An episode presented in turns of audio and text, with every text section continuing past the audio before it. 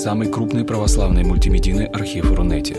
Лекции, выступления, фильмы, аудиокниги и книги для чтения на электронных устройствах в свободном доступе для всех. Заходите. Предания.ру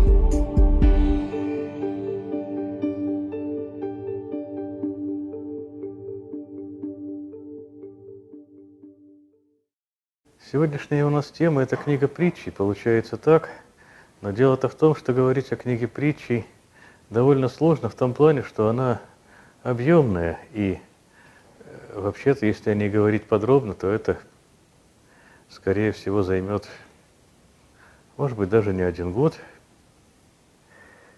при регулярных встречах, скажем, раз в неделю.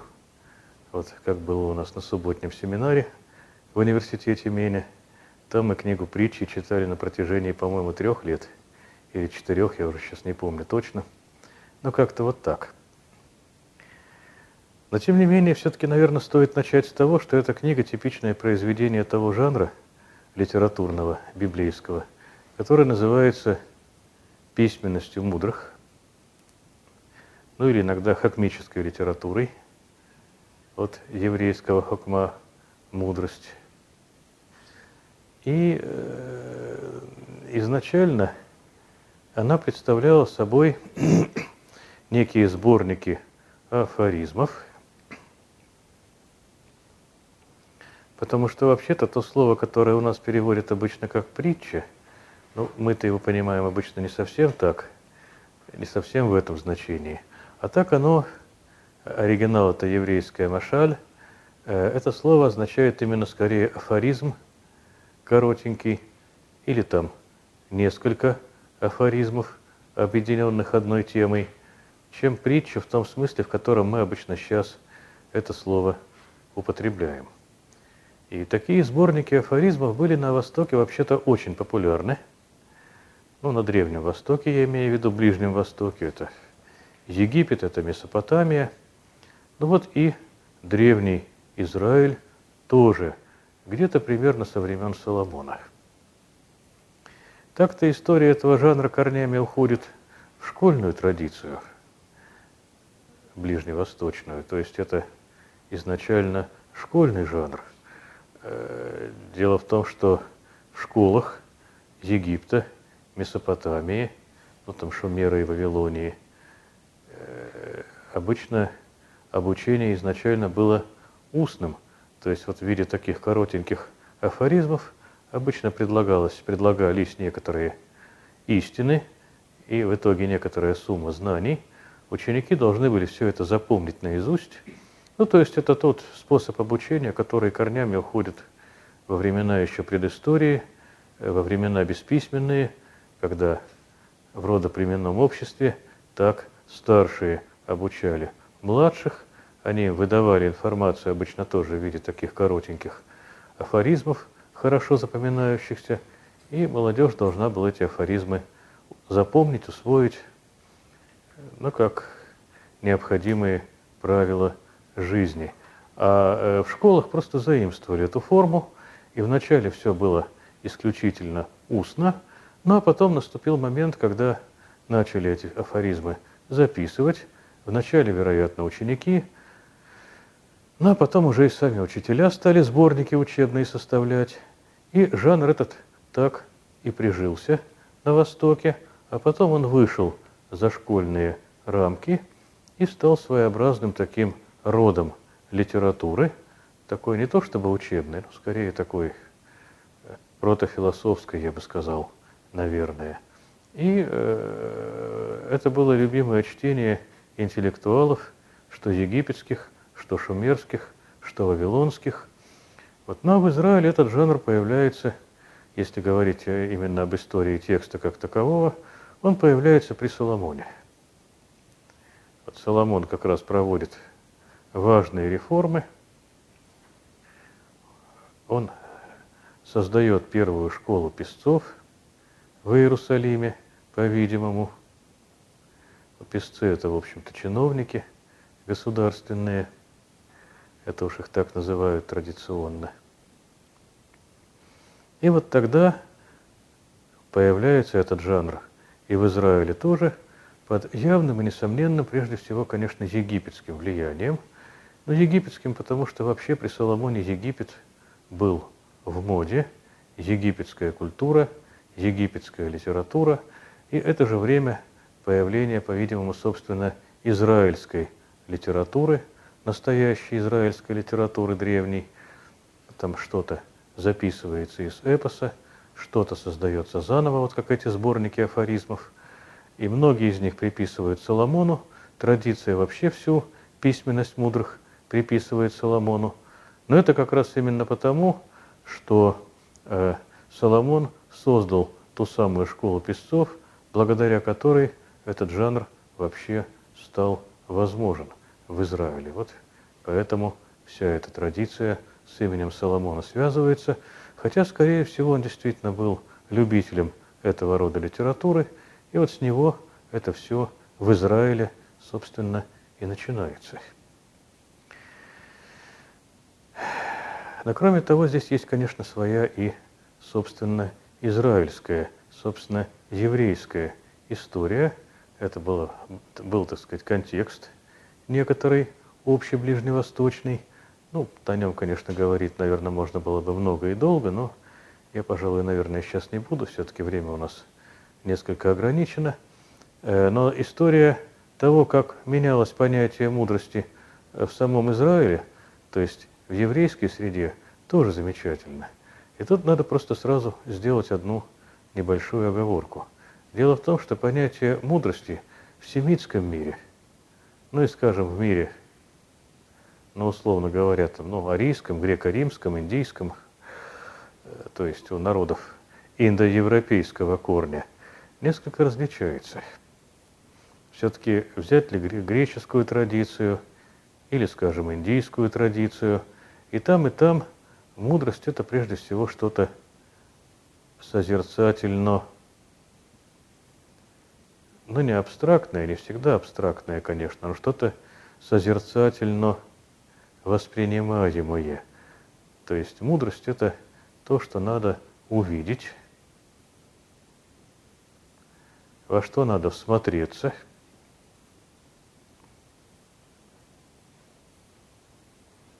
И таким образом это воспринять.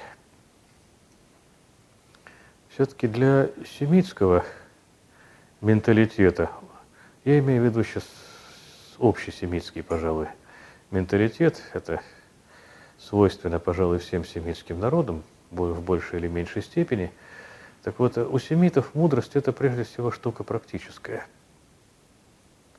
Это то, что нужно не только увидеть, но и ре реализовать.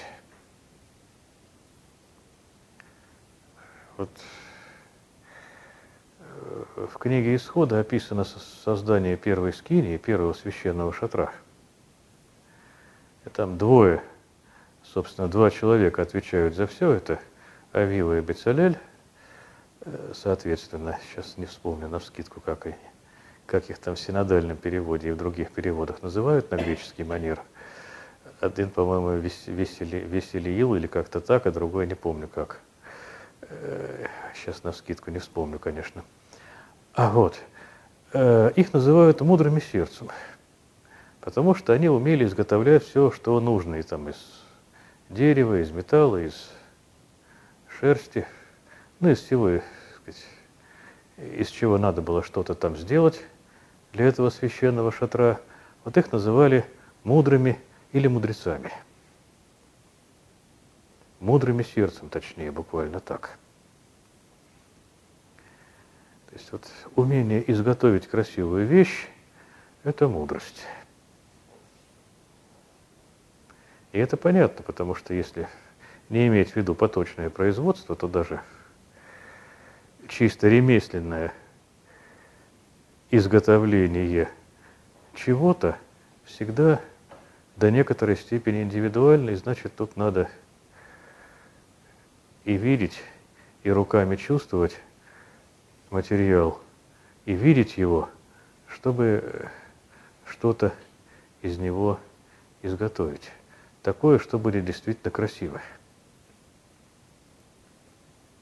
Легко, конечно, говорить, как один скульптор сказал, э, как он работает, он берет камень, отсекает все ненужное, появляется та фигура, которая нужна. Но это легко сказать. Надо ведь и увидеть в камне эту фигуру, когда ее там еще нет, и руками как-то суметь так этот камень обработать, ну там руками, инструментом, чтобы эта фигура действительно появилась. Вот это и называется мудрость, мудростью изначально. Но если, скажем, взять уже Соломоновы времена, то там мудрость – это тоже практический навык, но это навык, который во многом связан прежде всего с межчеловеческими отношениями, с тем, как их выстраивать и с тем, как их анализировать, собственно. Соломон еще в начале, буквально вот сразу после своего воцарения, у Бога просит мудрости. Ну, в первой царе, она же Третье царство, об этом есть. Мудрости какой? Зачем она ему нужна? Народ большой, народ непростой, а я еще молод, говорит Соломон. А мне этим народом управлять, мне его судить. Вот для этого, для этого мне нужна мудрость. Он просит, дай мне, Господи, эту мудрость. То есть все связанное с отношениями между людьми, с тем, как они выстраиваются, с тем, как они развиваются, как они вообще могут существовать, как оценить и рассудить какие-то вещи. Вот это все мудрость царя. Но на самом-то деле не только царя, что интересно, та же самая книга притчей, царя и, например, дома правителя ставит в этом отношении в один ряд. Кто умеет управлять своим домом, тот умеет, сумеет быть и царем. Наверное. Царь, который не умеет управлять своим домом, конечно, с государством тем более не управится. Это вот видение книги притчей – Потому что отношения есть отношения, они что в собственном доме, что в царстве, которым управляешь, в общем, те же самые. Конечно, государство сложнее обычно устроено, чем собственный дом, но люди есть люди, а отношения между людьми всегда так, таковы, каковы они есть. Они примерно одинаковы везде и всюду в основе своей. А если так, значит, одна мудрость, один навык позволяет управлять чем и другим.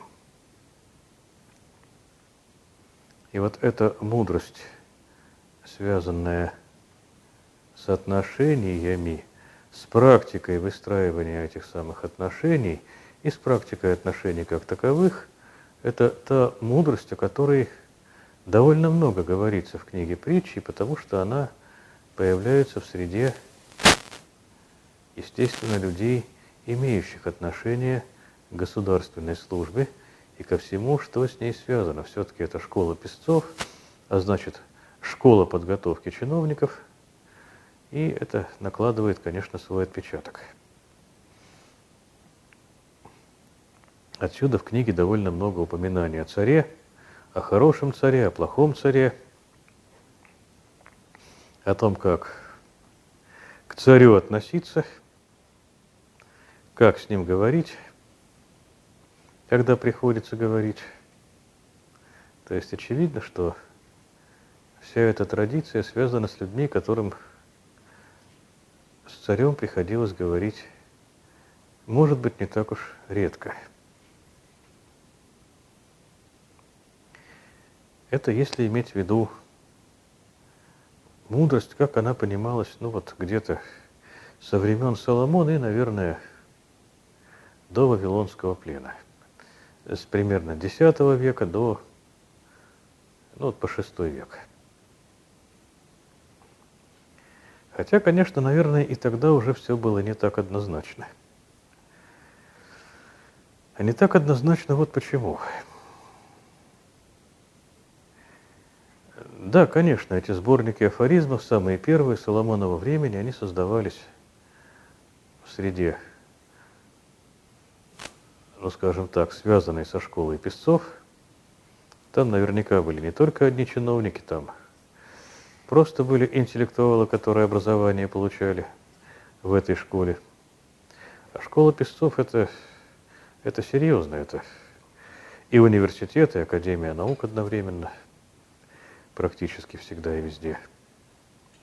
Так что, конечно, там среда была достаточно интеллектуальной. Но если говорить конкретно об Израиле и об Иерусалиме, то это была ехвистская среда. Среда верующих ехвистов. Но ехвизм – это, собственно, та традиция, та религия, которая восходит к Аврааму – связано с поклонением Ягве. И хотя имя Ягве открыто было только Моисею, тем не менее фактически ехвизм начинается с призвания Авраама. Так вот, все те люди, которые создавали сборники афоризмов, вошедшие потом, ну потом это уже где-то после Вавилонского плена, в книгу притчи, все они были верующими ехристами. И э, при этом они, конечно, должны были очень многое переосмыслить, имея в виду ту ситуацию, в которой они оказались, и фактически создать новую традицию. Просто традиционный ехвизм на тот момент – это ехвизм сельский, по большей части – это ехвизм, связанный прежде всего с пророческим движением ранним, из которых вышли такие, выходили такие деятели, как судьи, с которыми был связан своим духовным происхождением, скажем так, такой замечательный царь, как Давид, фактически создавший еврейское государство первое – потому что Шаулю этого так и не удалось сделать, Саулу. Но даже если брать времена Давида, то это были еще более или менее патриархальные времена. Реформы Соломона, это, ну, о них можно много говорить, я сейчас не буду о них говорить подробно. Скажу только, что они фактически положили конец патриархальным временам – в Израиле и сделали его современным на тот момент государством. Вместе с тем довольно быстро растет число настоящих горожан. Потому что, хотя в Библии вы наверняка читали о том, что города были у евреев еще там во времена судей, на самом деле все-таки это были не совсем города, это были скорее укрепленные сельские поселения, что-то вроде городищ, жители которых занимались в основном все-таки сельским хозяйством – а города, которые в те времена существовали, в общем-то, ну, еврейскими по сути не были. А вот теперь появляются еврейские города, появляется еврейское городское население, и, естественно, меняется тип религиозности. Та старая ехвистская религиозность была очень хорошо и, так сказать, тесно и хорошо и как-то так вот в хорошем смысле плотно соединена с тем укладом жизни, который тогда существовал, что не мешало порой язычеству преобладать в той же самой сельской среде. Но она совершенно не годилась для новой городской жизни. Фактически надо было создавать новый религиозный уклад, и Получается, что эту задачу берет на себя как раз, вот, можно сказать, интеллектуальная элита нового государства, которая была верующей. Вот они-то и создают можно сказать, ехвистскую традицию письменности мудрых. Сам жанр заимствуется из Египта, это правда. Ну, может быть, не только из Египта, но все-таки при Соломоне, скорее всего, из Египта в первую очередь. Но вот содержание там, конечно, уже было и с самого начала было не египетским. Оно было местным. И хотя да, там немало говорится о хорошем и хороших и плохих царях, о том, как править государством, о том, как жить в этой, в сущности, новой для людей того времени среде, там, как общаться с царем, как общаться друг с другом. Ну вот вся эта э, ситуативная, ситуативные все эти моменты, они, естественно, там в книге притчи просматриваются, особенно в ранних частях, в ранних сборниках. Но с самого начала там речь идет и о и об отношениях с Богом тоже. И вот тут, тут надо сказать,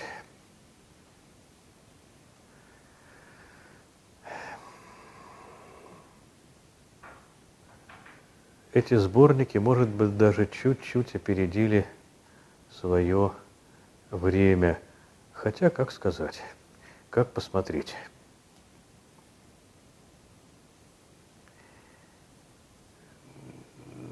Дело в том, что, опять же, в те самые старые добрые патриархальные времена с религиозностью все было как-то более или менее спокойно и уравновешено – Основная масса была языческой, ну то есть как языческие люди поклонялись Ягве, а при этом поклонялись еще каким-то местным богам, и там великой богине местной, которая тоже благополучно, э, культ, который благополучно там существовал в той же самой Палестине и во времена судей, да практически во все времена.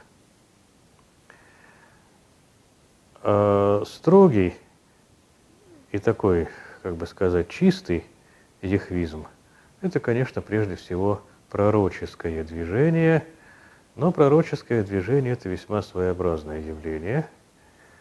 На том фоне пророком мог стать далеко не каждый, и в самих пророческих общинах, из которых движение состояло, тоже были разные люди.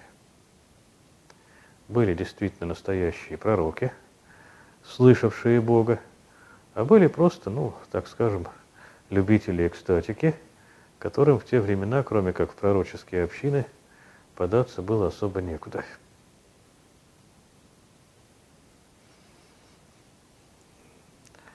Вот они там тоже претендовали на то, что они пророки, будучи в этих общинах. Но это был своеобразный, несколько отдельный от остальной жизни мира все-таки. Не то, чтобы совсем отдельный. Эти люди в политике участвовали, они и правителей поставляли, те же судьи были с пророческим движением очень тесно связаны, Давид с ним очень тесно связан, но все-таки это очень своеобразная религиозность и очень своеобразная духовная традиция. Даже поздние пророки несколько от них отличались. Но эта тема отдельная, большая. Сейчас, пожалуй, наверное, не буду я очень подробно про это. Но важно понять, что э, тот новый городской уклад жизни, о котором мы сегодня говорили, уже не очень-то подходил, э, или ему не очень-то подходило, точнее, это вот старая пророческая религиозность. И прежде всего потому, что она была на ну, некоторым образом эпизодической. То есть не сама религиозность, конечно, а вот духовная жизнь, которая за ней стоит, а это не одно и то же все-таки. Так вот, духовная жизнь была в некотором смысле эпизодической. То есть у пророков есть свое откровение,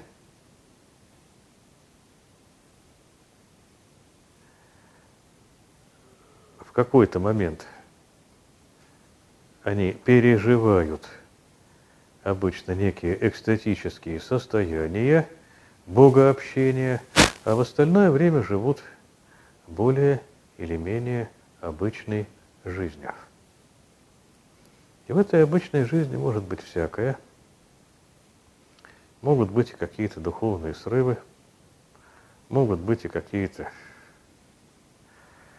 уже чисто религиозные заморочки или религиозно-политические. То есть может быть на самом-то деле все что угодно.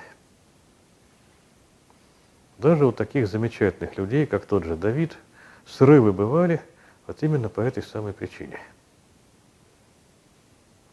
При этом, естественно, если иметь в виду, скажем, внешнюю сторону, яхвизм торжествовал в том плане, что каждый год, три, а то и четыре раза в году весь народ собирается к скинии, к священному шатру, празднует праздник. Э, и это все замечательно, красиво, радостно. Ну, четыре раза в году. Остальное время, ну да, как-то люди живут, как, как живется. В общем-то, не особо порой даже вспоминая о своем яхвизме. И это при том, что да, уже, уже есть 10 заповедей, деколог. Поэтому в общем и целом каждый понимает, что от него требуется.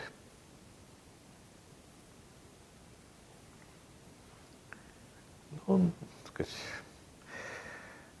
кто-то к этому относится всерьез, кто-то легкомысленно, кто-то вообще никак – но, конечно, все евреи, все яхвисты. Это понятно. И значит, четыре раза в году мы празднуем. Это тоже понятно.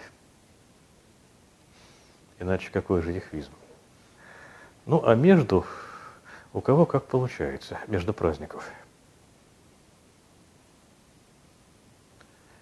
Это э, жизнь общей, большей части евреев, основной массы, что называется – и это массовая религиозность, ну, эпохи, допустим, судей, первых двух царей.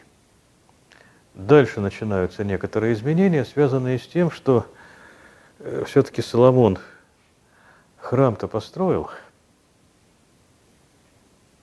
значит, ну, правда, другие яхвийские святилища еще не сразу исчезли далеко. То есть не то, что храм появился, все, все алтари куда-то там подевались, остальные, которые были до сих пор. Они куда-то деваться стали лет так на 200 позже, ну там при Эзекии, может быть, в восьмом веке, окончательно при Йосии в седьмом. Вот тогда уже действительно они, эти алтари, исчезли. То есть их просто ликвидировали. При Соломоне вообще-то этого не было. И на протяжении довольно долгого времени после Соломона в Иудее этого тоже не было. Про Израильское царство я сейчас не говорю, там вообще своя религиозная история, скажем так, своеобразная. Но даже если взять Иудею, это после распада страны, она после Соломона надвое распалась, на Северное царство и Южное царство. Вот. Считалось, что на юге сохраняется чистый яхвизм, в отличие от севера. Как-то так вот принято думать. Но даже на юге бывало всякое, и на юге, конечно, тоже не сразу святилище стало единственным, но уже при Соломоне картинка вот всей этой религиозной жизни стала довольно существенно меняться, потому что храм – это конец той старой, ну, камерности некоторой, и, может быть, даже интимности богослужения, которая была у любого родового алтаря – племенного алтаря, где собираются все свои, где праздник почти домашний. Вы понимаете, там все как-то вот по-другому. А здесь все-таки храм с самого начала создавался как государственное святилище, царское, вернее, святилище. Он с самого начала был прежде всего местом публичным. Народу там собиралось гораздо больше, чем на любом празднике таком вот из прежних праздников, или на любом там племенном, родовом празднике. И, конечно, все было гораздо более официально. Вместе с тем,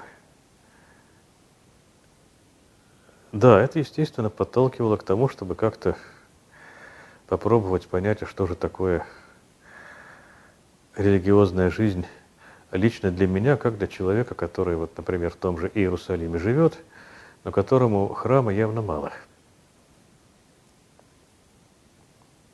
С другой стороны, если я городской житель, хотя бы, скажем, Иерусалима X века, то мне, как культурному и образованному человеку, окончившему высшую школу, Конечно, пророческая религиозность – это что-то сродни пророки, они сродни немножко, так знаете, то ли шаманам, то ли племенным колдунам. К ним уже так просто не пойдешь. Ну, чисто психологически я имею в виду. Это люди совсем не то, что даже другой культуры, а другого уклада жизни.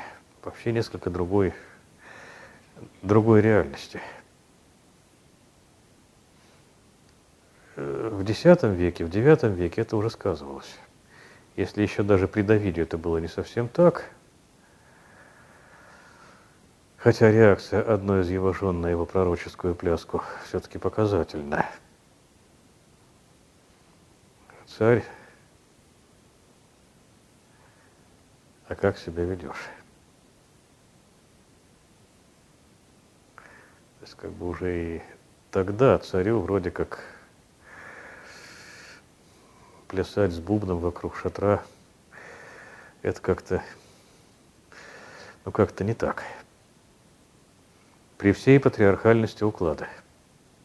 А уж при Соломоне это было вообще немыслимо.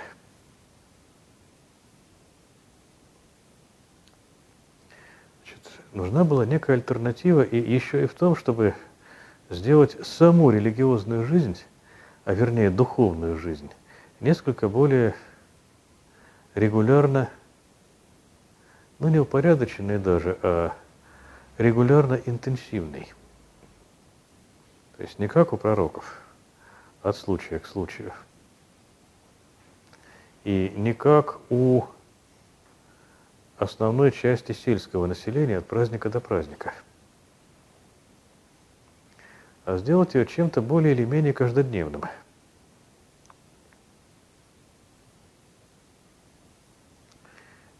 И да, конечно, здесь при Соломоне все еще только начинается,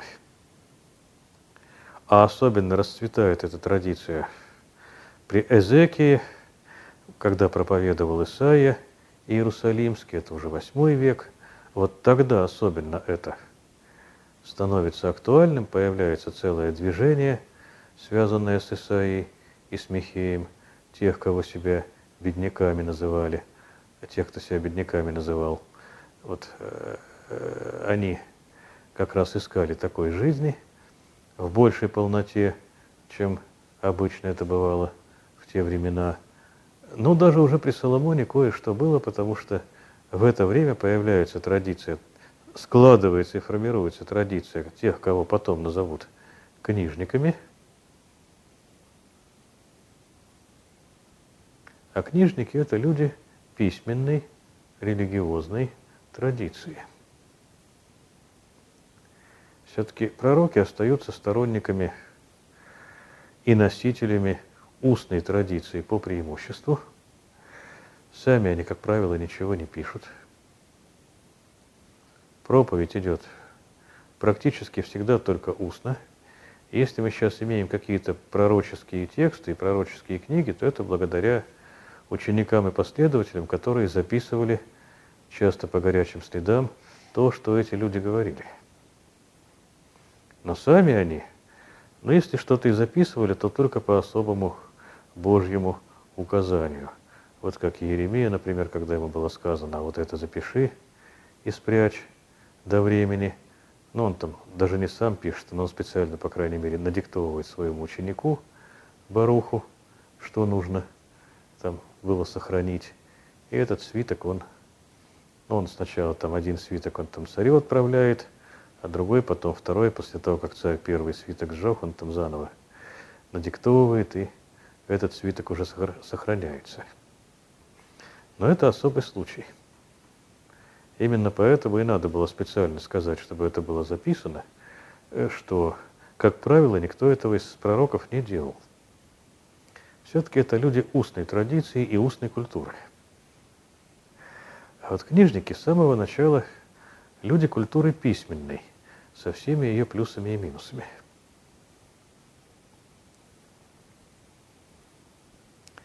И эти люди опирались, конечно, прежде всего на деколог,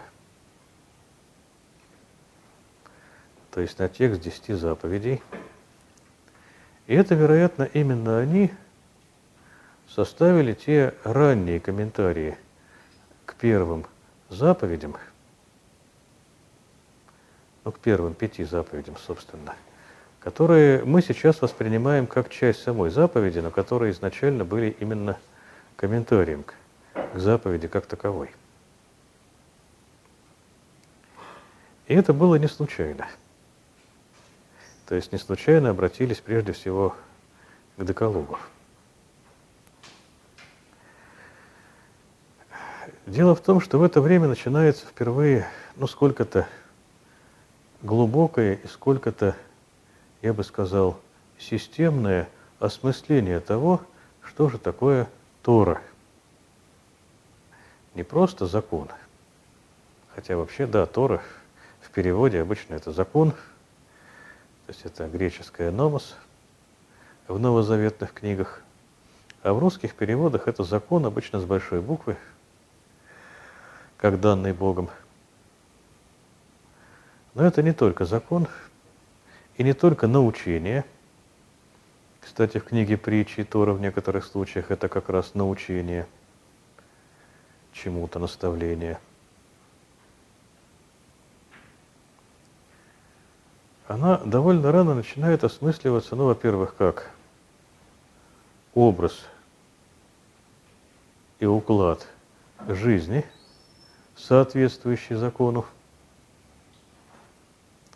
И во-вторых, как следствие первого, э, как внутреннее состояние, которое этому укладу и образу жизни отвечает. Одно естественным образом вытекало из другого.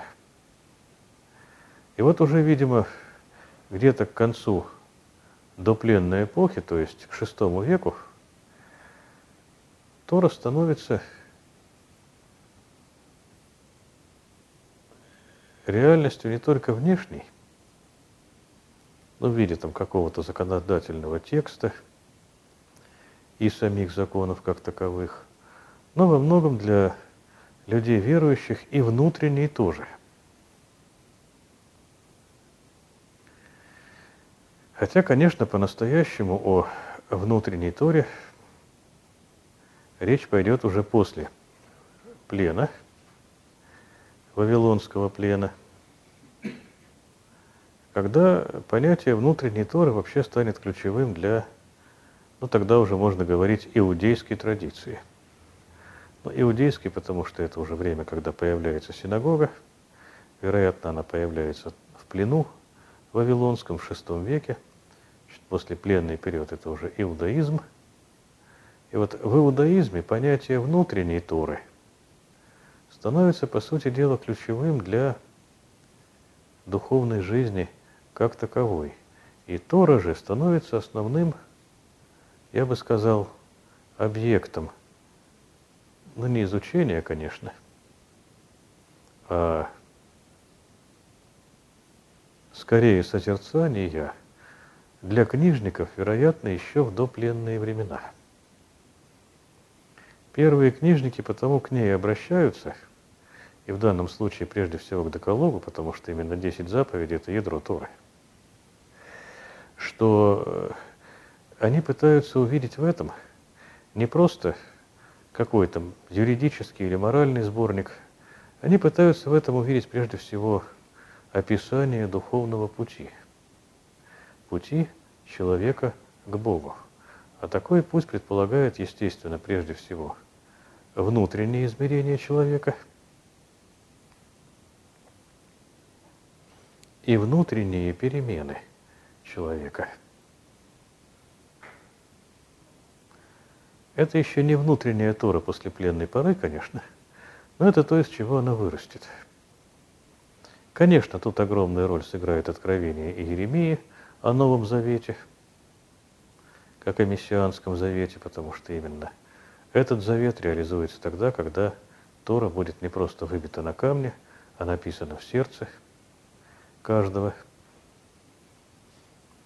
И тут, конечно, к внутренней Торе это вполне естественный шаг.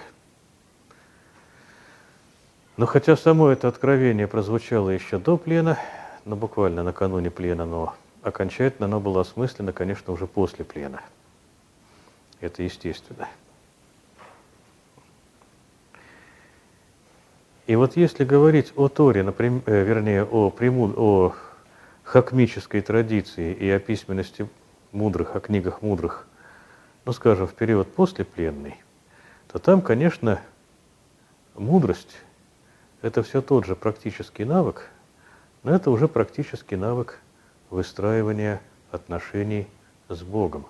Вот к чему в итоге приходит традиция мудрости в яхвистском контексте.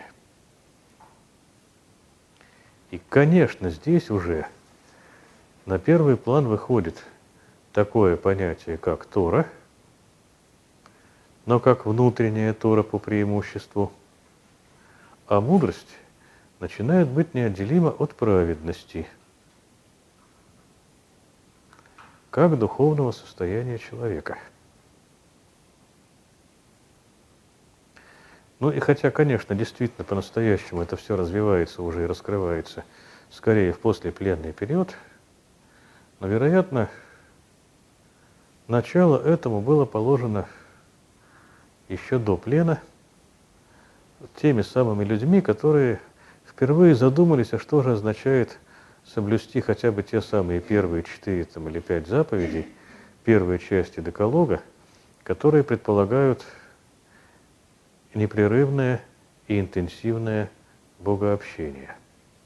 Но эта тема большая, сейчас я не буду, конечно, ее касаться подробно, но могу сказать, что при внимательном взгляде на, даже на первую часть деколога, то есть на первые четыре или пять заповедей из десяти, становится понятно, что там предполагается некая внутренняя работа, духовная работа, аскетическая работа, и предполагается некий результат, который, э, ну скажем так, без достижения которого трудно будет говорить о дальнейшем духовном пути.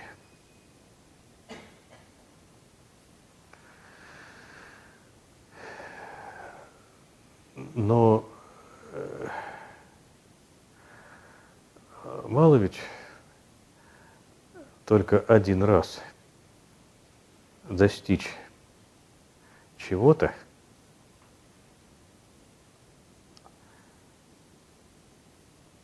э, ну скажем так,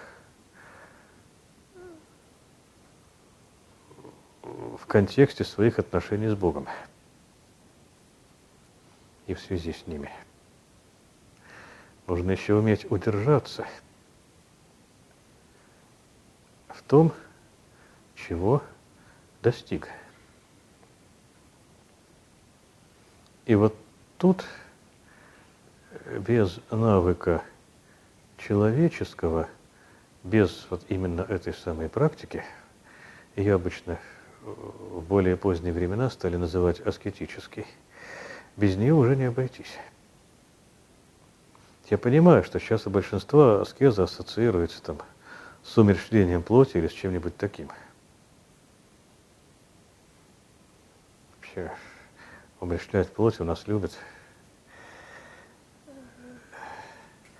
Наверное, даже те, кому особенно умерщвлять-то нечего.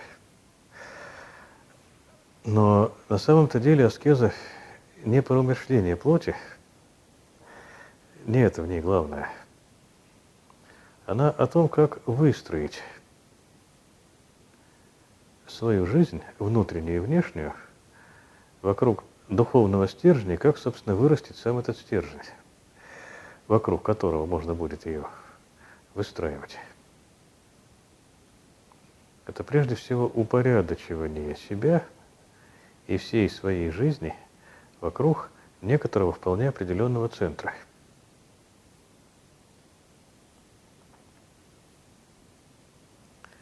И вот об этой-то мудрости, собственно говоря, и идет речь уже в поздних, послепленных частях книги притчей.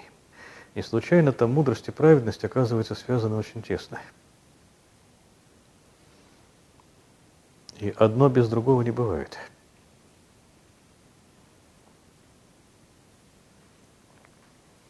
При этом тут, ну вот можно посмотреть, например, на такую замечательную, такой замечательный текст, как, скажем, восьмая глава книги притчи, там гимн мудрости. Ее там премудростью называют иногда в переводе. Так-то в еврейском тексте хакма, то есть мудрость. Премудрость это уж я не знаю, почему так в переводе. И чем она от мудрости отличается, тоже не знаю. По крайней мере, в оригинальном тексте такого различия нет.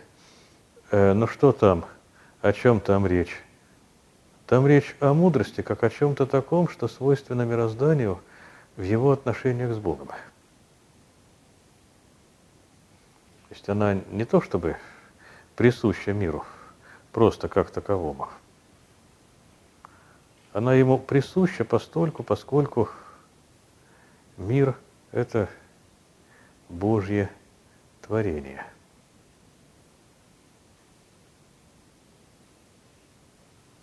Ну, а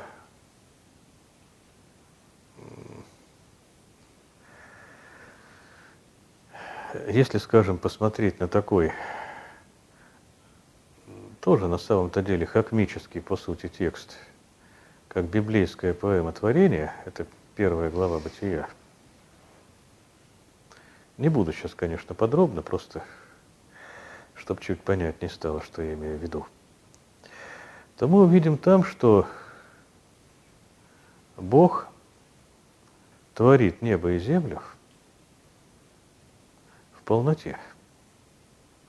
Но само это творение становится поэтапным, если смотреть на него как бы изнутри самого творимого Богом мира. То есть, вообще-то мир, как он описан в Библии, это не то, чтобы просто какое-то однажды созданное Творцом с большой буквы бытие, которое создали, оно себе существует. Это скорее некая реальность, которая зависит от воли своего Творца – в данном случае от воли Бога. Так вот, мир мудр, и мудрость в нем присутствует постольку, поскольку он Божья реальность, поскольку та воля, которая его создала, продолжает в нем пребывать и продолжает в нем действовать. Поэтому премудрость, как в этой же самой восьмой главе притчи сказано, и появилась раньше там, морей, холмов и начальных полинок Вселенной. То есть раньше, собственно, тех первоэлементов, из которых Вселенная состоит. Эти начальные полинки Вселенной – это вот как раз такие первоэлементы. Атомизм был известен не только в Греции, в древности далеко – Но раньше того, как из этих самых пылинок, из этих первых элементов начинает складываться мироздание, уже есть Божье видение этого сложившегося мира. И вот это и есть та мудрость, которая присутствует в мироздании. Но там она, если помните, олицетворена в книге притчи, но если читали эту главу, вот, если нет, то, может быть, прочитаете, увидите. Э, она там олицетворена, она зовет к себе каждого. Она стоит там где-то на площади, на городской, и каждого к себе зовет. И э, говорит, что она может наградить того, кто к ней придет, разумностью и по-еврейски это называется сахель, и э, умением, и, ну, разумом как умением различать. То, что называется бина по-еврейски, и этимологически связано с понятием развлечения. Ну, отличень, отли, умением отличить одно от другого, скажем так.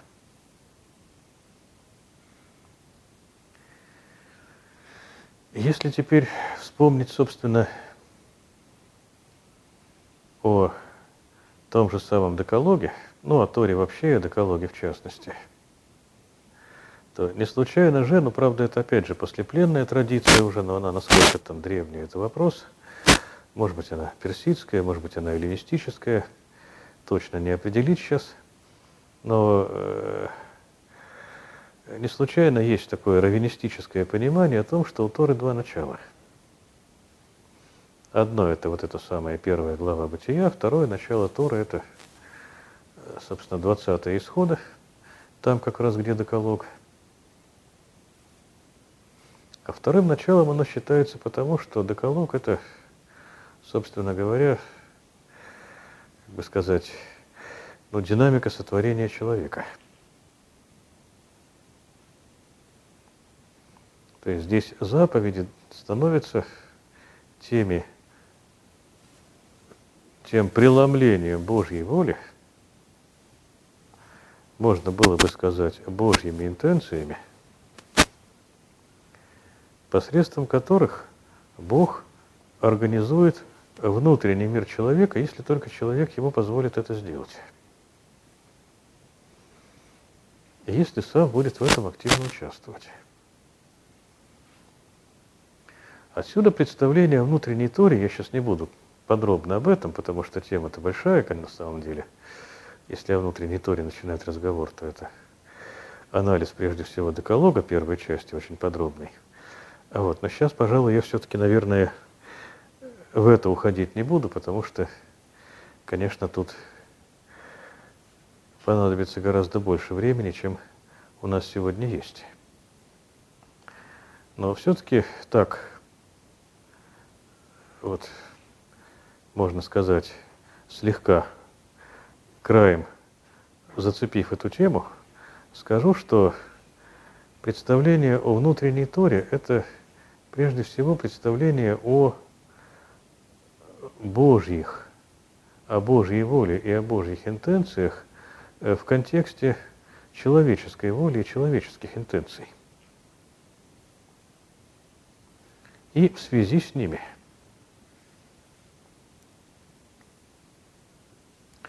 Тора – это одна из основных тем книги притчи. Тора и то, как ее соблюдать. Я не случайно говорю именно Тора, а не просто закон, потому что имея в виду все, что мы о Торе сегодня говорили. Тора во всей ее полноте, а не только законодательство, как ее внешнюю оболочку. Естественно. Так вот, в этом смысле – мудрость, как она понимается, но ну, во всяком случае уже в послепленные времена, вот когда появляется этот замечательный гимн, о котором мы сейчас говорили, мудрость это, конечно, уже прежде всего навык следования Торе, так или иначе. А вот дальше начинаются уже те самые нюансы, о которых мы говорили сегодня же чуть раньше. Для кого чем является Тора? То есть для кого она просто законодательство, тем в каком-то смысле проще. Но далеко при этом не уйдешь. То есть дальше, скажем так, религиозности как таковой, с ее предписаниями – с ее нормами и правилами ритуальной чистоты, и, может быть, ее особым законодательством религиозным, дальше этого никуда не уйдешь. И Иисус об этом говорит в Нагорной проповеди, что если ваша праведность не превзойдет праведности книжников и фарисеев, то в царство вам не войти. Праведность книжников и фарисеев – это праведность глубоко и искренне по-своему религиозных людей, которая на религиозном же уровне и остается. И из которой человека, надо признать, вытрясти бывает очень непросто. Есть такая замечательнейшая книга в Библии, книга Иова, которая как раз о праведнике, которого Бог изо всех сил пытается из его праведности как-то вот вытолкнуть к чему-то большему. В конце концов это получается, но какой крови – это отдельный вопрос. Об этом как раз вся книга – и о религиозных друзьях Иова, которые пытаются его там удержать, в этой его старой религиозности тоже. Но это ладно, это книга Иова, это вообще отдельная тема. Можно ограничиться вот этим. Но э, все-таки, чтобы дойти до Царства Божьего, нужно большее – И это большее предполагает, что человек вот, ту самую Тору, которая Богом ему дается как инструмент внутреннего выстраивания себя, использует по назначению. Но как по назначению? Не буду сейчас тот же самый доколок анализировать, но даже при самом первом взгляде становится понятно, что начинается он с некоторого, с некоторого, с некоторой благой вести, с некоторого Евангелия. «Я Ягве Бог твой, который вывел тебя из земли египетской, из дома рабства, да не будет у тебя других богов, кроме меня». Это первая заповедь. Ну, если буквально перевести – без ахаизмов и там без славянизмов, она вот так звучит. То есть там, в общем-то, запрет языческих культов – это только следствие. А в начале вот это самое, этот самый тет-а-тет с Богом. Когда Он перед тобой, ты перед Ним, и с этого все начинается –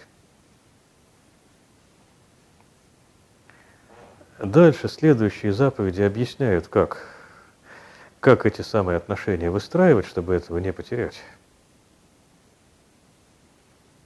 Но четвертая заповедь, особенно если брать там комментарий к ней, это вообще-то заповедь Шаббата, заповедь мира. И покоя. Так вот, если взять второзаконнический вариант, это пятая глава второзакония, там комментарии разные в 20 исходы и в пятой второзаконие к этой заповеди. Вот 20 исхода там как раз сотворение мира, а в пятой второзаконие там о том, что в этот день Бог вывел народ из земли египетской, из дома рабства, как бы возвращение к первой заповеди. По тексту. Ну, я сейчас не буду об этом подробно. Почему я сейчас на это обратил только внимание? Потому что, да, это комментарий, конечно. И это явно вот это самое раннее допленное осмысление деколога. Там на уровне уже осмысления было понятно, что соблюдение первой заповеди предполагает устойчивое некое внутреннее состояние, состояние внутреннего мира,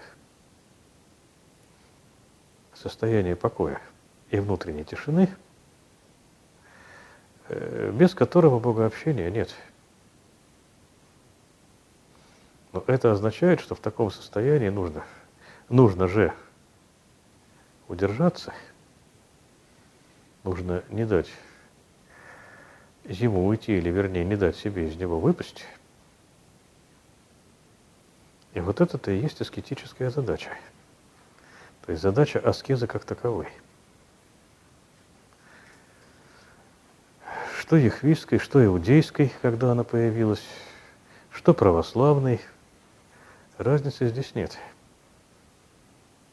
С точки зрения задачи, стоящей перед человеком. Так вот, мудрость в послепленные времена – это, если угодно, навык праведной жизни, практический навык. А праведность как раз и заключалась в том, чтобы в этом состоянии удержаться – Тут просто надо понимать, что праведность, как мы ее понимаем, какая-то такая, знаете, безгрешность и, ну, как обычно, праведник, такой, знаете, рыцарь без страха и упрека, да, такой совершенный, идеальный, никогда не грешащий, да, вот как-то так.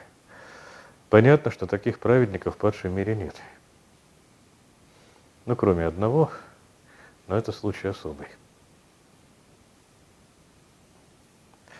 Так вот, праведность возможна для падшего человека как состояние, а не как свойство.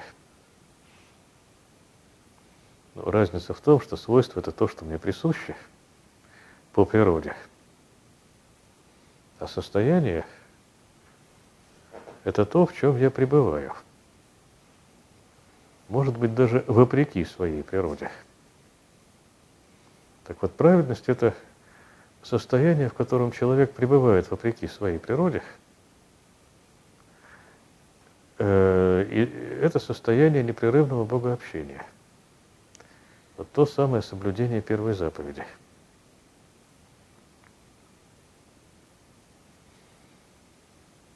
Но понятно и то, что тут действительно можно только вопреки своей природе действовать – и без Божьей помощи здесь ничего не сделать.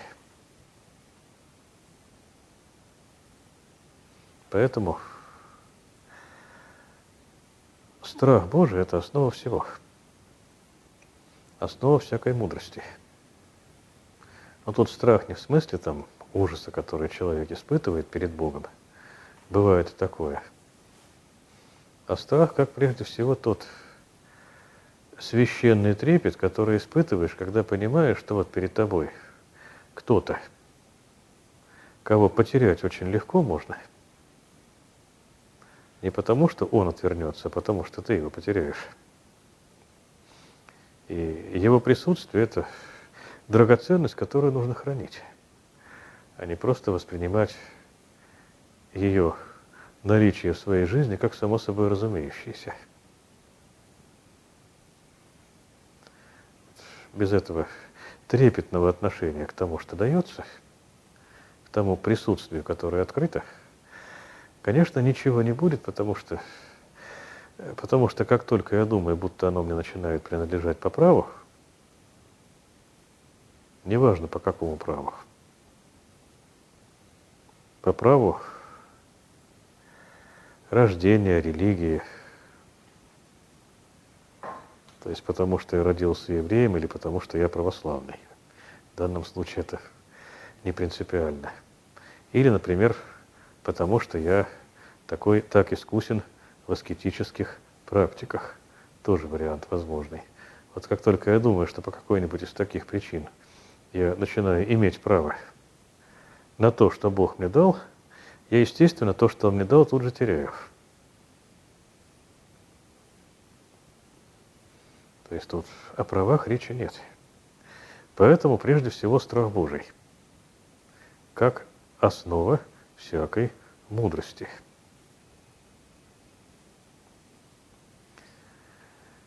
С другой стороны, если я хочу не потерять то, что мне дали, мне придется каком-то смысле жить вопреки собственной природе – это не так просто, но с Божьей помощью возможно. Вот эта жизнь вопреки собственной природе с Богом и называется праведностью.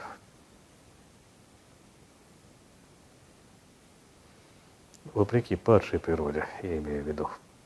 Так-то сама по себе природа с Богом жить не мешает. Вот то, что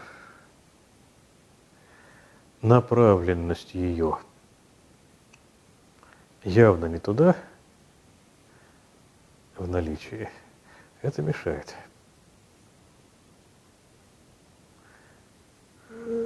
При этом э, та же самая книга притчи абсолютно четко различает, ну скажем, ну ту же самую мудрость, разумность и понимание, или вернее умение различать, вот то, о чем мы сейчас говорили. И с другой стороны, такие вещи, как там легкомыслие, нечестие и прочее подобное. Чем тут, как бы сказать, тут не то, чтобы это какие-то, ну что ли, оценки поведения человека или еще чего-то такого. Хотя, конечно, иногда и поведение тоже. Но главное это, что за этим стоит, это вопрос того,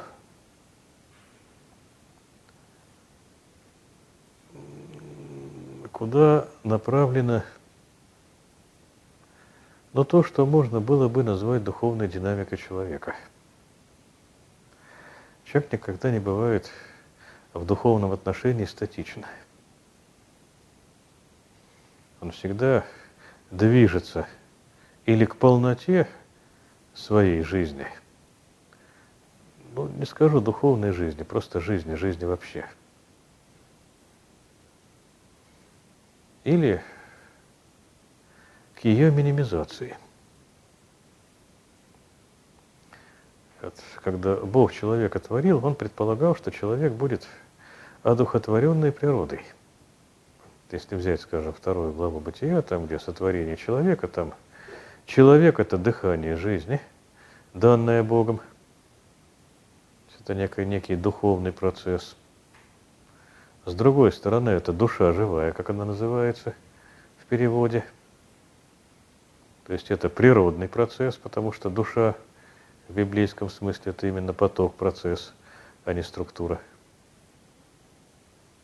И вот когда эти два потока накладываются друг на друга, появляется человек, собственно. И э, формируется человеческая личность. Это одухотворенная природа.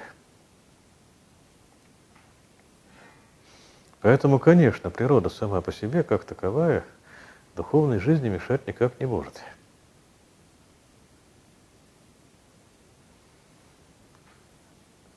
Но после падения происходит нечто,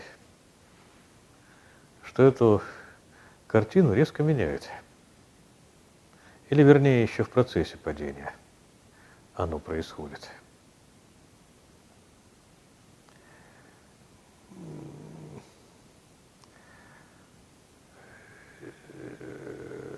Человек разрывает, или вернее, ну так, ну разрывает с Богом, скажем так, в процессе падения, разделяется с Ним.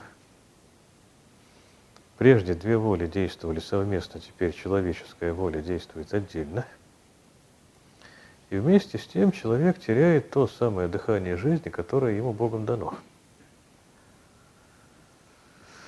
Ну, то есть оно-то никуда не исчезает, но человек перестает им дышать, скажем так. Дыхание – это ведь это процесс,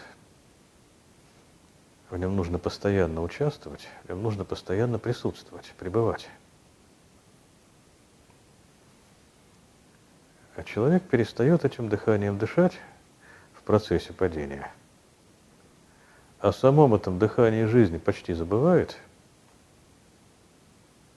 ну какие-то его проявления мы в себе ощущаем, хотя бы, например, чистое самосознание как таковое, да, это благодаря дыханию жизни оно у нас есть. Но в сущности мы можем очень мало внимания на него по жизни обращать. А природа тем самым, или из-за этого, точнее, начинает деградировать. Понятно, что эту деградацию удалось замедлить. Человек после падения получает кожаные одежды. Вот это самое наше физическое тело. И это несколько замедляет природную деградацию человека. То есть оно как бы так тормозит процесс распада. Но это, естественно, ограниченные, э, так сказать, это, то есть возможности тела ограничены в этом плане, оно не может это тормозить бесконечно. В конце концов, если ничего не делать, оно само умирает, распадаться начинает. Ну вот, если никак не, не реагировать на, это, на этот процесс духовного саморазрушения и ничего с ним не делать. И э, в конце концов человек, ну тело-то умирает, а человек, как древние об этом говорили, превращается в собственную тень. То есть от него остается какое-то бледное подобие его самого, даже если брать его земную жизнь, собственно, и все. В древности, наверное, вы знаете прекрасно, мир теней – это э, мир мертвых, это абсолютно универсальная, универсальный опыт – он есть абсолютно у всех людей на Земле. Альтернатива, она есть не у всех, она у кого-то есть, у кого-то ее нет. Скажем, в Египте она есть, в Греции она есть, а где-то ее нет. В Шумере ее практически нет, например. В Израиле ее тоже практически нет. Кстати. О воскресении там говорится в Библии. А вот о посмертии, ну там говорится о мире теней, в Библии это называется Шеол, но это не, собственно, ехвистское какое-то такое вот представление, оно заимствованное скорее, то есть тут ничего специфически библейского и специфически ехвистского как раз нет. Это, можно сказать, общечеловеческая штука. Это то, чем человек становится, если не делать ничего. Вот он превращается в собственную тень. И в этом плане не случайно книге притчи столько говорится о развлечении. Так вот, если говорить, например, с одной стороны о праведности, а с другой стороны о том, что называется нечестием, то речь идет именно о двух противоположных духовных векторах. В первую очередь. А там поведение, поступки – это уже следствие той духовной динамики, которая человеку свойственна. И когда говорится о мерзости нечести, имеется в виду не то, что там кому-то не нравится чье-то поведение, хотя оно может и не нравится, конечно, понятное дело – Дело, дело не в том, и речь-то не об этом. Речь о том, что человек несет в себе что-то такое, что разрушает его, и если распространяется на других, то и других тоже.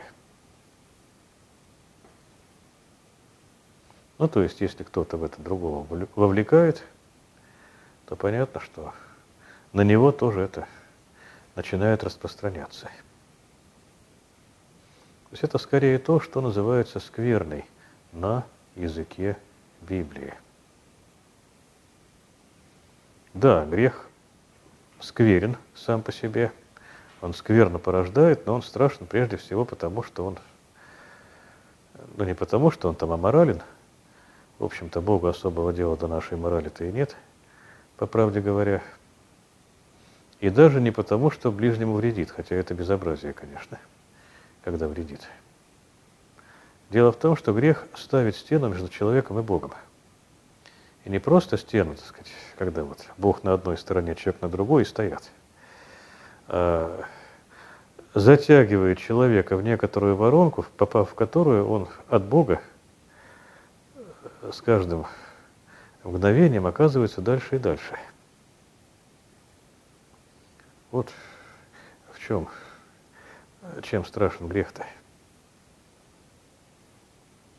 Все остальное, включая там мораль, этику и прочее, это скорее указатели и ограничители, которые указывают на эту опасную воронку.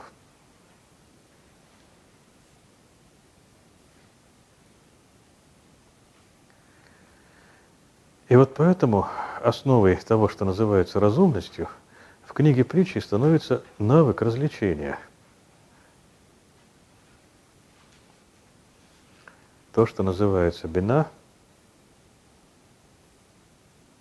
иногда переводится как разумность, иногда еще как-то.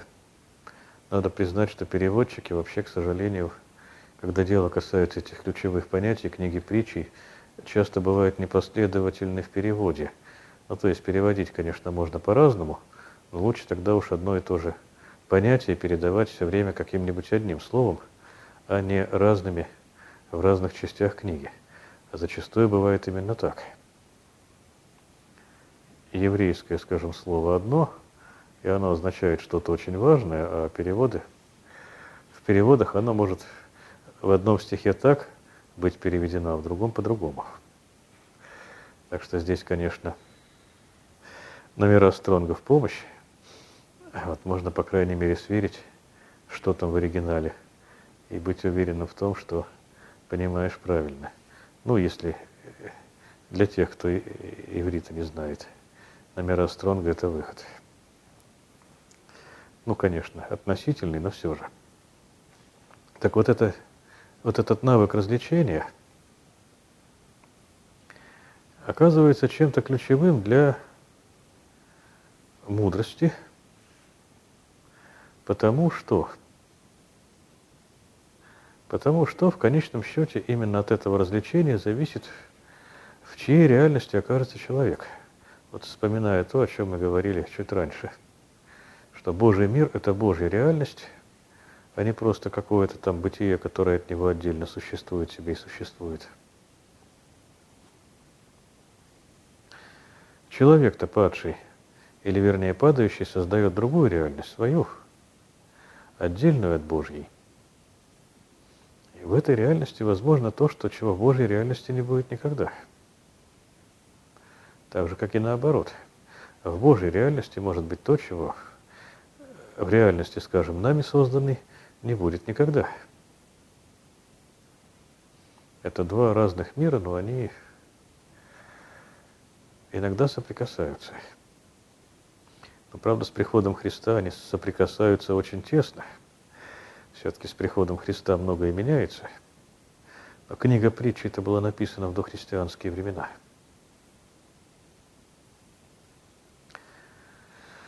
Так вот, э, развлечение здесь, конечно, имеется в виду и, и чисто практическое, и интеллектуальное, и любое другое. Понятно, что, например, человек – не различающий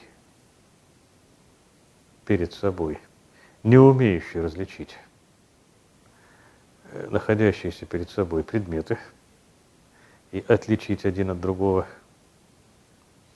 вряд ли будет в состоянии выстраивать отношения с Богом не потому, что Бог его не примет таким, а потому что э, Божью волю внутри себя он вряд ли отличит от э, чего-то другого, что есть в его внутреннем мире. А во внутреннем мире у нас много чего есть, и там навык развлечения объектов абсолютно необходим. Так же, как навык развлечения понятий. На самом-то деле отчетливость мышления и кстати, немаловажный момент.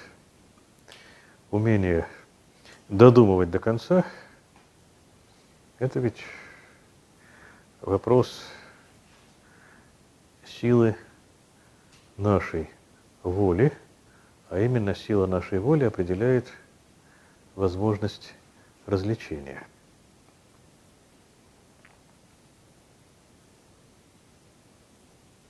Воля по-разному называется – в Библии. Иногда это хефец, стремление, желание. Может быть, даже такое страстное желание, то есть такое, когда подключаются и интеллект, и эмоциональность к волевому акту, к интенции как таковой.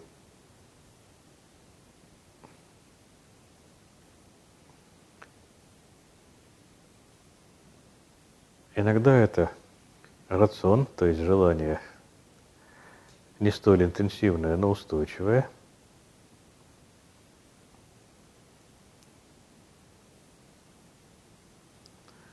Впоследствии, но это уже скорее раввинистические интерпретации, появится то, что называется кавана.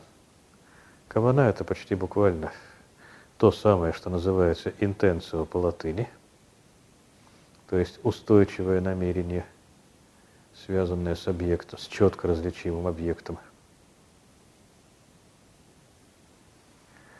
Но это, правда, уже не библейское понятие кавана. Хотя обычно в современном языке, говоря об интенции, используют именно это слово. Ну, в современном иврите я имею в виду. И даже, по-моему, психологи его тоже используют именно в смысле интенции. Хотя не уверен, не буду настаивать. Так вот, воля, естественно, это то, что определяет существование человека, духовное существование я имею в виду. Это мое самоопределение как личности, моя воля. Хотя, строго говоря, моя воля – это уже некая интеллектуальная конструкция, а так человек обычно не говорит – не анализирует, в чем его воля, а просто действует сообразно своему желанию. Вот эта способность действовать сообразно желанию и само желание непосредственно переживаемое как таковое, это и есть воля. Анализировать это бесполезно. Анализу оно не поддается. А когда его начинаешь анализировать, это свое состояние, оно в общем, воля при этом теряется. Как говорится, начни размышлять о том, что собираешься сделать, и ты этого не сделаешь никогда. Ну, проверено уже, да? Начни думать об этом. Вот, или там книжки писать еще лучше. Помните, когда в письмах Баламута, когда герой – обратился, ну там у него получилось, что он там отошел, а потом обратился в какой-то момент, как второе обращение. Вот этот самый Баламуд тогда Гнусику пишет, ну ничего, это говорит еще, ты говорит, главное следи, чтобы он ничего не делал, в смысле изменения своей жизни. Пусть он там поваляется, пускай эта свинка в своем раскаянии поваляется, пускай напишет об этом книгу, если у него есть к тому склонности, пусть займется чем угодно, кроме, собственно, действия как такового. Тогда...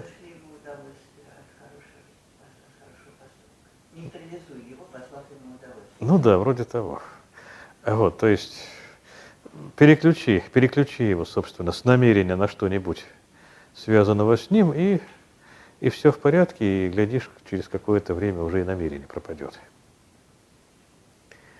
Вот, то есть это проверенный опыт – но именно интенсивность воли позволяет более или, более или менее явственно различать то, что передо мной, мне как человеку. И это развлечение, собственно, прежде всего важно в контексте именно развлечения динамики восходящей и нисходящей, собственной своей и другого человека, если с ним общаешься и когда с ним общаешься. Это вот, ну, можно было бы сказать, и, наверное, может быть, психолог бы так и сказал, это поддержание внутренней гигиены. На самом деле тут дело не в одной гигиене, тут дело в том, в какой реальности я в конце концов оказываюсь. Той, которая Божья, или той, которая моя собственная там, или собственная другого человека, но не Божья. И куда я, в конце концов, буду двигаться? К полноте жизни или в сторону собственной тени? Это вот вопрос, решаемый на уровне воли, прежде всего. Хотя я понимаю, что часто возникает иллюзия, будто тут все решает интеллект, или все решают там какие-то эмоционально-чувственные вещи. Тем не менее, и то, и другое определяется все-таки волей. И интеллект, и эмоциональность. То, что в Библии называется глубиной сердца. Помыслы оттуда исходят. Помыслы э, в русском переводе это примерно то самое, что мы бы назвали интенциями. Это не мысли вовсе. Кстати, в аскетической литературе православные тоже помыслы – это не мысли. Это интенции и намерения. Мысли, конечно, здесь тоже свою роль играют, но они не на первом плане, не на первом месте. Мысль становится помыслом тогда, когда я ее хватаю и за нее держусь. И когда она начинает управлять мною, а не я ею. Вот тогда же теряется и способность развлечения. Как только моя воля, точнее моя интенция,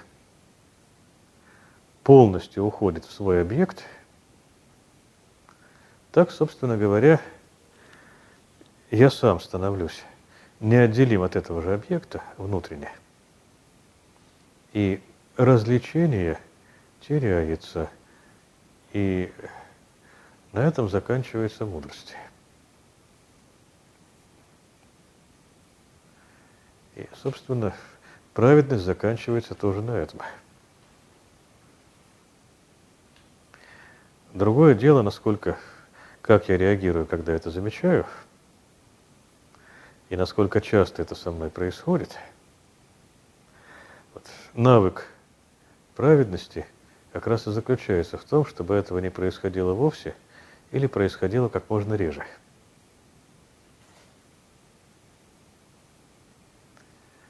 Хотя понятно, что полностью от этого избавиться, ну, по крайней мере, на этом этапе пути человеку нереально – И если получается этот навык выработать, а тут, казалось бы, парадокс, но на самом деле очень понятная вещь. Э, невозможно свою волю укрепить самому, она укрепляется только Божьей волей, которая ее поддерживает, когда она ее поддерживает. А иначе человеческая воля слаба. Но с другой стороны, чтобы сколько-нибудь устойчиво жить с Богом, то есть чтобы единение воли было сколько-нибудь устойчивым, нужно обязательное, полноценное и привычное, я бы сказал, духовное усилие, то есть волевое усилие, которое э, делает уже сам человек. И без этого встречного усилия ничего не получится. Не получится, собственно говоря, вот этого самого навыка развлечения. И не получится того, что называется разумностью, то, что называется еврейским словом «сехель». То есть не получится той ситуации, когда смотришь на мир не сам своими глазами, а Божьими глазами. Ну, то есть не прямо, конечно, прямо-то Бог видит как Бог, человек как человек. Но Божья воля создает ту среду, которая позволяет видеть то, что видишь, адекватно. Ну, то есть я хочу сказать, что в падшем состоянии мы обычно видим не так, не таким все, как, каково оно есть для Бога, Э, довольно своеобразно, как бы в полутьме, в таком сумраке своеобразном. Все, что видим. Я имею в виду не физически, а психически и духовно. Говорят, чужая душа потемки, она так и есть. Беда в том, что и своя душа после падения для человека потемки. В огромной степени. И даже дело не в подсознании как таковом, хотя подсознание это самый яркий пример того, какие там могут быть потемки. Но что даже то, что представляется вроде бы ясным и хорошо видимым, оказывается видимым только частично. Божья воля в этом плане высвечивает пространство и внутреннее для человека, то есть пространство его собственной души – и внешнее, когда на это внешнее приходится смотреть. Ну, будь то, например, отношения с каким-то человеком или с какими-то людьми, будь то ситуация, вот, в которой оказываешься, все это становится яснее, понятнее и прозрачнее в этом случае. Конечно, здесь нужна та цельность восприятия, которую иногда называют медитативной –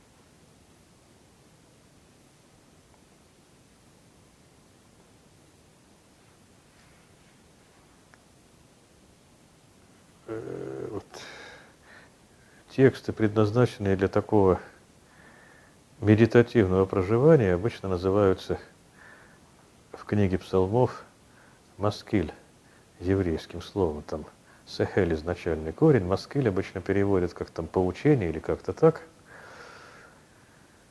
Но это обычно некий текст или некая, кстати, текст, ну, гимнографически основанный чаще всего на каком-то конкретном эпизоде, ну, например, из книг Самуила, нередко, первое и второе царство, ну, там обычно ситуации, связанные с Давидом, например, вот, они, как предполагается, должны стать объектом такого медитативного созерцания.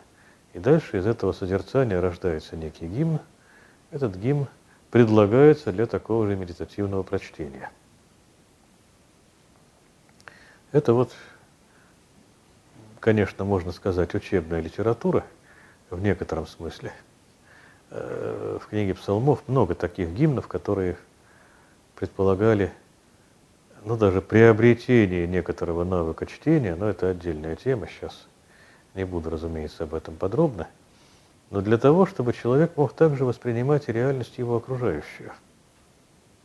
Это была школа, которая готовила к жизни – и предполагалось, что человек научится и события своей собственной жизни воспринимать так, как он воспринимает прочитанный текст.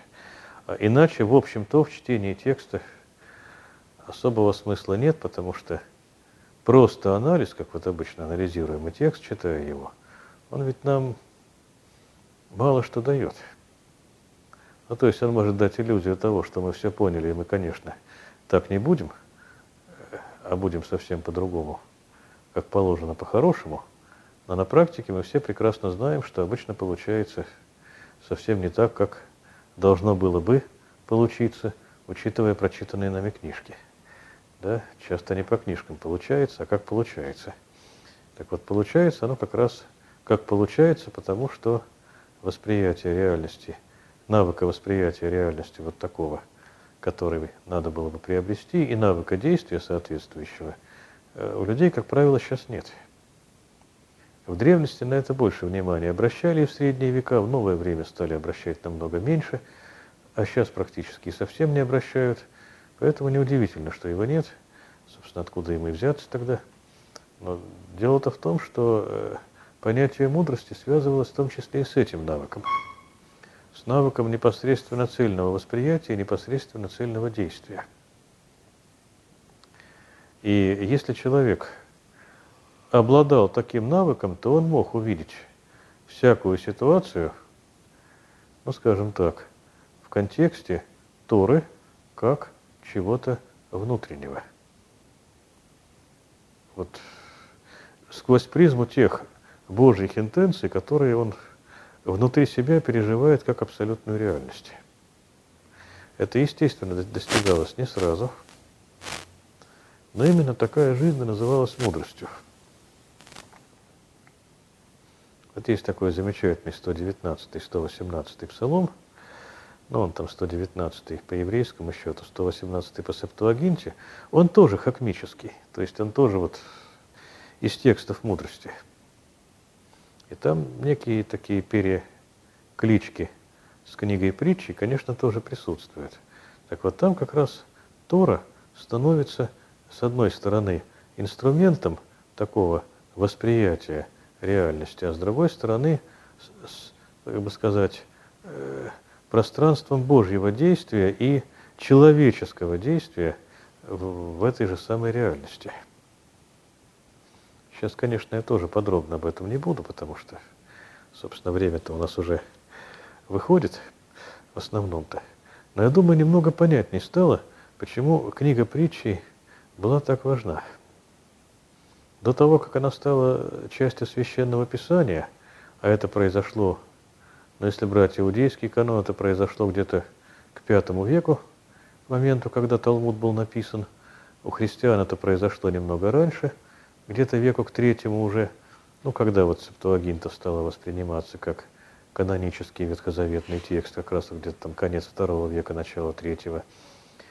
Э, до этого она не была частью священного писания – это было просто то, что мы бы сейчас назвали духовной литературой, которую читали как вот что-то такое душеполезное, выражаясь языком более поздней эпохи. Но неудивительно, что она стала настолько авторитетной, эта литература, и книга эта, когда она появилась, еще до того, как она вошла в канон. Здесь были какие-то вещи, связанные не только с, ну, с такой житейской мудростью, а именно с тем, что такое путь внутренней Торы, что такое праведность и что такое мудрость, как навык праведной жизни. Вот от чего она, собственно, была столь важной и, в конце концов, из-за чего она в каноны вошла. А так, конечно, они, если брать какие-то конкретные ее э, части, можно было бы говорить много, не один час, не один день, совершенно точно. Но поскольку это сейчас невозможно, наверное, все-таки закончу тогда на этом.